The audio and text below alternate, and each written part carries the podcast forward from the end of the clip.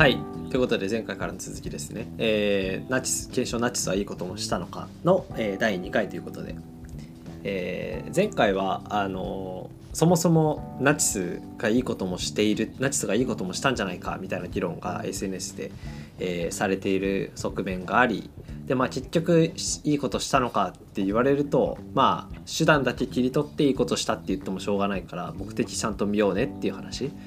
で、まあ、そうするとあんまりいいことしてないんじゃないっていう話と、えーあとはそのヒヒトラー、まあ、まあナチ党がその民主主義の中で独裁体制を作り上げたというふうな。まあ、みんなが支持していったんだったらいいことしたんじゃないっていう話に対してはそもそも民主主義の中で独裁体制を本当に作ったのかと言われるとまあそこもちょっと言い切るには語弊があるよねというとこうん。ろを、えー話してましたと。はいで、えっと、今回から実際に検証の項目みたいなところに入っていくんですけど今回はあの経済回復のところと雇用創出みたいなところ。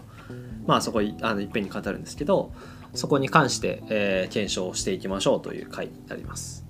はい。で、えーっとまあその前提としてどういうふうにじゃあ検証するのかっていうところ。で一応3つ論点として挙げてるんですけどあのまあ結構言われがちなのがそのナチスがオリジナルでいろんな新しい政策をしてでまあそれで世界に貢献したみたいなねことをまあ今の政策でも参考になるんじゃないかみたいなことを言う人が多いっていう話があるんですけどただあのそこの、まあ、そもそも、まあ、オリジナルだから別にいいっていうわけはないというものも含めて、えー項目として3つ、えー視点を挙げてますと。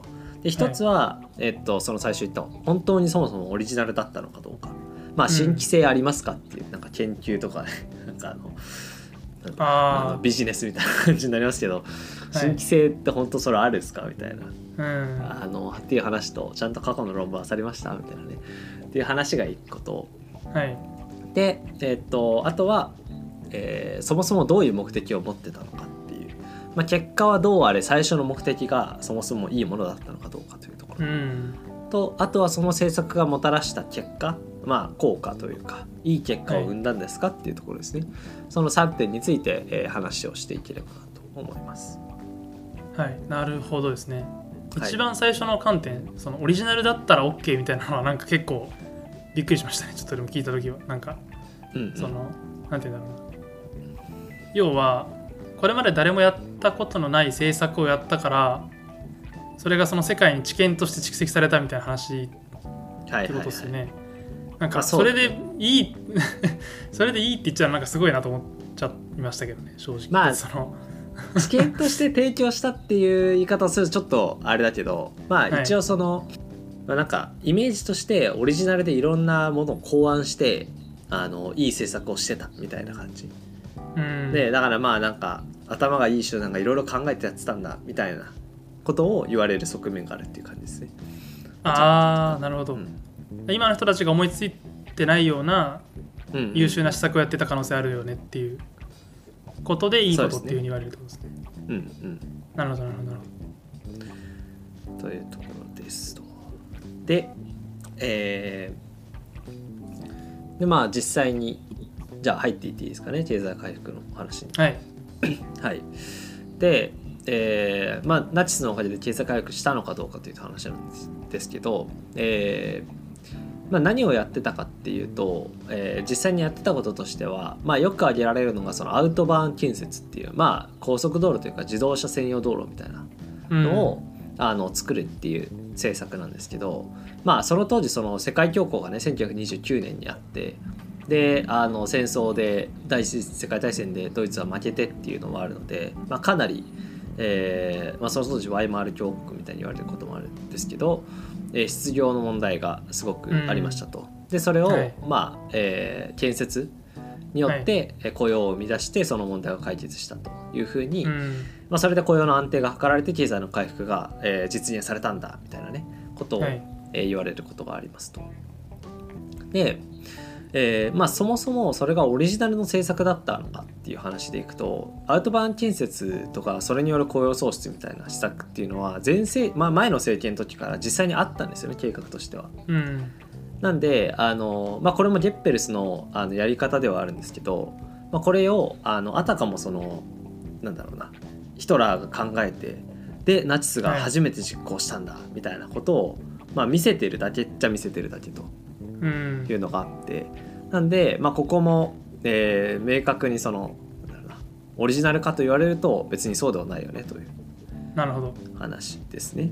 うん。まあそうですね、まあ、それにそのいわゆるこういう財政出動というか、まあ、公共政策でうん、その雇用を作るっていうのはまあすごく一般的な施策の一つまあですそうですね。ね多分。そうですね、はい。うんうん。よくあるやり方ですね一番。そうですね、はい、日本はまあまあそれを70年代とかにやってた話ですし、はいうんうん。そうですね。というところですと。まあでそもそも、それに加えてそもそも前の政権からあったものをはい。あの画期的な施策だとか言ってね打ち出してやったとはいいうのが、うん。まあ実態ですと。はい。はい、で、えーまあ、今みたいにねその国会が流れてあのリアルタイムで見れるみたいなのがあるわけがないのでうん。あそういう風な感じになってます。と。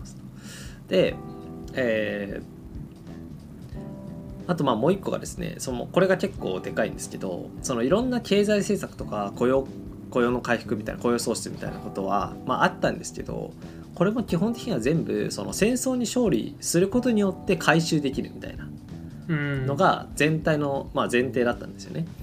でそもそも大量に国債発行して軍需産業にめっちゃ投資してたりとか、はい雇用創出っていうのはアウトバン建設とまあ結構軍需産業っていうのがでかいんですけど、はい。まあ、そこが、あのー結局それも国債をめっちゃ発行してっていうのをやっていたと。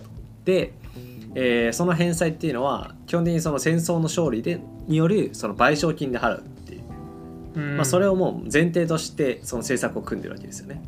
はいで、えーっとまあ、あとはその経済国防政策というところで、まあ、これは今、ね、あのウクライナ戦争の話でもんあの結構問題になってますけど、まあ、外部に資源を頼らないようにするっていうのが、まあ、結構重要というふうにヒトラーも考えていて、はい。で、まあ、そのためにドイツで資源が出ないんだったら他の国を自分の国にする以外他ないだろうっていうところで、うん。えー他国を占領するっていうそのためにまあ戦争をして、はい。でそれで勝ったら賠償金をもらえてでそれで国債を返せてまあそれで回るやんみたいなね、なるほど。っていうのが、えーこのはい。全体の政策の、まあ、根幹にあったというところですね。いやーなるほど。なんかこれはもう本当にあの当時の、まあ、先進国と言われる国はみんな正直これやってたなとは思い、まあまあそうですね。ますいわゆるその世界恐慌に対してイギリスとかがややったのって、まあ、これなんか社会の授業とかで多分習うと思うんですけどあのうんブロック経済とかって言われるやつでその、うんうん。自国と植民地だけでその全部の経済を完結させようっていう風な。発想でどの国もやってたっていう、まあ、どの国もというかあの多くの国がうん。やっちゃってたっていうので、でまあ当然貿易ってそのあの2つの国以上、まあ、2つ以上の国がうん。その貿易したいと思って成り立つんでみんなが貿易したくないっていうふうに言い始めるともう自国で何とかするしかないってなってじゃあ植民地作んなきゃっていう発想にやっぱつながりやすいうんかなと思っていてなんかもうこれはそうですね。うん。なんていうんですかね。ドイツだけのことじゃないですね。うん。ことじゃないですけど、はい。まあ、でもやっぱり戦争を前提としたような発想というかなんかなっても仕方がないぐらいの発想でのやっぱり施策なん政策なんだなっていう気はしますね。そうですね。はいなのでまあそこ以外に回収の目処は立ってない状態でまあ政策を実行してたうん。というところが、はい。まあ前提としてありましたよというところですね。はい。で、えー次がですねあの、まあ、収奪の経済っていう話があるんですけど、まあどういうふうにそのお金を調達したりとか物資を調達してたかみたいなところ。で、うん。あの労働力も含めてですね。であの、まあ、これ基本的にその収奪って言ってるぐらいで奪って成り立ってましたよっていう話。はい。なんですけどまあまずその占領地もちろんそのフランスとかをねあの一時的に、えー占領してた時期もあると思うんですけど、まあはい。戦争にフランスに勝って。で、まああの占領経費もちろんその占領するにも大量の経費がかかるわけですよね。はい。あのそのそのなんだろう国のまあその町とかの、えー運営もしないといけないしそこに物資を送んないといけないしとかそこの、うん。反乱起きないように維持しないといけないしとかねいろんなことが多分必要になると思うんですけど、うん。まあ、その戦争経費っていうのは基本的に占領地に金を出させていたと。なのでまあ自分たちで出させて、えーそこなんだ占領をされるために自分たちで出させるみたいなことをやってたりとか。まああとはその世界恐慌の影響で金本位制があの金のね、えー価格となんだっけ？えっと現その国内の現金の一定量その同じ量を保持しておいてそれでまあ金をベースに価格決定するじゃないけど。はい。っていうふうなことが、まあ、行われていたものが、まあ、世界え恐慌で完全にほとんど停止されて。で、まあ、普通のねあの二国間の貿易に移っていく中であの毎回毎回そのじゃあ米あげるからいくらでじゃあ魚あげるからいくらでみたいな。ちょ米と魚、まあまあいいやっていうふうになんか毎回その買い物のようにスーパーの買い物のようにやり取りしてたら大変なんで。うん。基本的にはその二国間であればその輸出入の差額だけを払うみたいな感じはいはいはい。っていう風にしていたわけですよね。でこれを、まあ、ほとんどつけにしてたっていうのがあってだからもうなるほど「ちょあー後で後で」みたいな「ちょつけでよろしくよ」みたいなことをやっていて、まあ、それが大体17億ぐらいあったんじゃないかというふう。にあ17兆ですね17兆ぐらいあったというふうに言われてます。なるほど。この数字はあのせ正確ではないと思うんですけどね。うんうんうん。まあわかんないですね今からじゃね。はい。そうですね。でもあとはその戦地に関してはもう基本的にその餓死することが前提になっててあのその計画上あのなんだろうな。えーっと食料とかね。いろんなものを持っていかないといけないじゃないですか。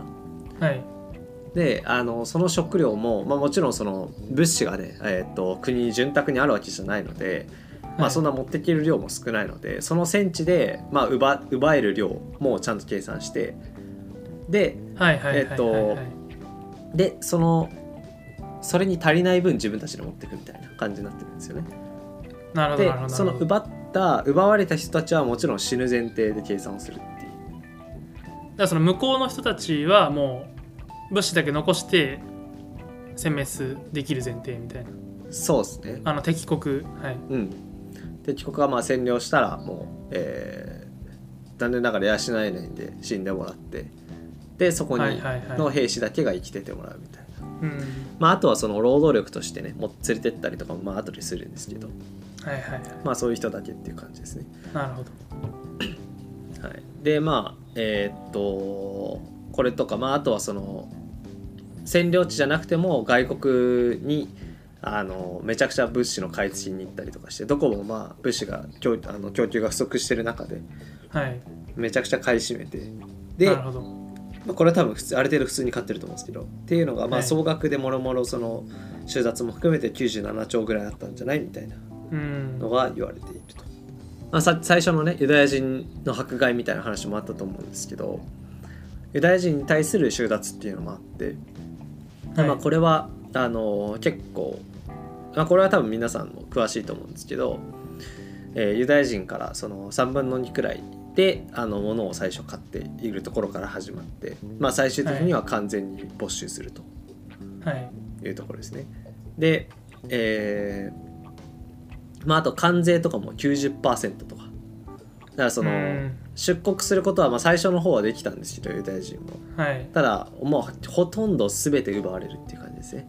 はいはいはあの自分持ってる財産とかは。いうんそれを覚悟で、えーっとあその当時の、えーまあいろんなねその映画とかはいえーホロコーストの状況を描いた映画とかあると思うんですけど、まあ、そうそういうところとかでもそのまあ一定そのなんだろう最初から例えばアウシュビッツに入れたりとかもちろんしないわけなのであの、はい。ある程度様子を見てで段階的にそのなんだろうなえ迫害のレベルを上げていくんですよね。うん。ってなった時にあのいやまあここまでだったら我慢できるわみたいな。っていう風にやってって、であのただ気づいたらなんだろうもうほとんど奪われたりとかものをね、はいはいはいあのえっと、シンドラーのリストっていうオスカー・シンドラー描いた映画とかあるんですけどそこでも、はい。あじゃあちょっと街移動してって言って、ね、荷物はちょっと別の、あの電車で運ぶからとりあえず人だけ入ってみたいな。で荷物にちゃんとみんな名前書いてね分かんない分かんなくなっちゃうからっつって、はいはいはい。全部書かせてで全部奪うっていうね。もちろん。名前書かせて返すよ的なそうそうそうそうそう。風味をさせておきつつ奪うみたいな。もちろんはかえ、もちろん行ったら何も残ってないみたいな、いでそういう状は況になっちゃったらあの帰れないじゃないですか。さすあ出国もできないじゃないですか、そうですね。だからもう気づいた時には金があっても出国できない状況になってたりとか。だからまだ大丈夫なんじゃないかって言ってた人が気づいたらもう出れない状況になってると。なるほど。せめてもねあれば移動費にコストあのお金を払えてで最後90%持っていかれたとしても出国はできるじゃないですか。はいはい、はい、でもそれすらもできない状況になってる人もいるというところですね、うんでもあとはそのユダヤ人殺害するのもメリットあって結構まあ、はい。あのーアレントの回でも話したんですけど、まあ、お金を持ってる人も結構いたのではい。でそういう人を殺害すると、まあ、国債の返済とかもね国債とかも結構買ってもらってたんではい。殺したら国債の返済しなくていいじゃないですか。とか、まあまあはい。ああとはその、まあ、金もかあの財産も全部国のものになるので、はいまあ、そういった意味でもあの収奪したりとか殺害することにメリットがあるっていううん。状況になってて、まあ、それを実際に行っていたというのが多分ホロコーストのところとかだと思うんですけど、はいはいはい。はい。でまああのここら辺も結構映画とかでも書かれてたんですけどユダヤ人の家とか家具とかもどんどん移動させられるんで、まあ、それも全部あのなんだ、まあ、ドイツ人に渡してみたいなことをして。はいはいはい。で、まあ、いい暮らしを提供したりとかっていうことを、うん。まあ、やっていたというところですね。まあ、これがユダヤ人に対する収奪。はいはい。で最後が、えっと、外国人労働者の強制労働みたいな話なんですけどはい。あの1936年に戦争始まってから、えー労働者不足になってまあ大体その400万人ぐらい男性をその戦争に動員したんでもうとにかく労働力足りないみたいな。うん。であの女性のその後でも話すんですけど、まあ、母親支援みたいなことを結構やってたので子育て政策とかね、はい。なので女性のその労働参加みたいなのは結構反対されててなかなかヒトラーも踏み切れなかったんですよねナチ党のああそうなんですね。はいなるほ最初の方はっていう話,、はい。話なんですけどね。でなんであの外国人をあのどんどんどんどん動員したりとか、まあ、ポーランドを侵攻して100万人連れてきて、どはいで、はいはいあの労働させたりとかうん。でしかもなんかその性交渉したら公開処刑になるみたいなねのもあったりとかしてポーランド人とね。ああなるほど。ポーランド人が前あったらって話なんですけど、はいで、はいはいあの夜間の外出禁止とか娯楽施設へは来るなとかあとは服にちゃんとマークをつけて分かるようにして、こいつらには力なんだはいはいはい。よみたいなことをして、まあその純血みたいなそのアーリア人の血をみたいな血族みたいなのを大事にしてたので、はいはいはい。ああなるほど。はい、そこら辺でまあさせないみたいなことをしてた。と。はあいやーまあなんかいや恐ろしいですね。このなんか本当にだ本当に信じてたんですよね。そのアリア人っていうものを。ある意味。そうだね。うん。狂気じみてると今思う今は思いますけどかなり。うんうん、それを信じてその純粋な知をみたいな。まあ、うん。ね、その頃旧世学みたいなものが科学として割とあの、はいはい。はい認められてたというか信じられてた時期だと思うので、うん。まあ、日本もね優生保護法みたいなものがあったりとかしたんでね、まあ、そのレベルもあったので、うん。いやなんかこんなになんか慣れ振り構わずうん。経済回回すというかその調達しようとしてるのに女性は労働者として動員しませんみたいなでそれもだから結局その子供を作らせるためってことですよね。そうですね。子供を作らせるためと、まあ、あとは結構これはあの第一次世界大戦の時の教訓でもあるんですけど、はい。結局民衆を味方につけられなくなった時に戦争を負けるみたいな、はいはいはい。戦争を続けられなくなって負ける。はい。で結局その自国が諦めなければ最後まで負けないだろうみたいな話、はいはいはい。まあ、それであの最後核を落とされて終戦したのが日本ではあると思うんですけどうん最後まで全員が戦争を続けるということを選べば続くみたいなはいはいはい。のは思ってたのでヒトラーは。はいなのであの民衆の支持は得ないといけないっていうのはなるほど。あ結構優先事項としてあったって言ってましたね。うんそうですね。まだなんか日本は相当早い段階からその女性を労働者としてうんうん、動員するっていう選択をしてたのでそこはかなり違うポイントかなと思いますけど。はい。でまあ、あとはあれですね。フランスとかソ連からもそれぞれ100万人と140万人持ってきてあの、連れてきて。で、まあ、ソ連が一応なんか最下層だったらしいんですよね。グレードとしては。分かんないんですけど、その一応、はあの連れてくるその外国人にもグレードグレードっていうのかな。まああって。うん。でえっと、年間死亡率っていうのが、まあ、ソソ連だったかな？これ外国人合計だったかな？ちょっと忘れちゃったんですけどが年間死亡率10%ででドイツ人は0.4%みたいな。はあ。だからもうそのなんだろう待遇の差というかがもう明はいはいはい。確ですよね、すごい。で多分これ労働者として連れてきてるんで基本的にその労働力になるような、まああの一定その年齢が行き過ぎてないし若すぎないみたいな多分人たちを持ってきてるはずではあると思うので、はい。まあそれも踏まえるとだいぶここ差あるよねっていうところですね。健康な、そうですよね。あの人を連れてきてるっていうところはあると思うんで、いやすごいですね本当に。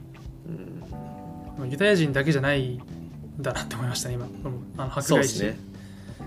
うん。だからまあユダヤ人が結構注目を浴びるけどユダヤ人とその、まあ、精神障害とか身体の障害含めて障害を持ってる人と、あとは外国人っていうところの迫害によって成り立ってるみたいなところがあったわけですよね。で、えーまあ、800人くらいあと合計でまあ1300人って書いてあったな。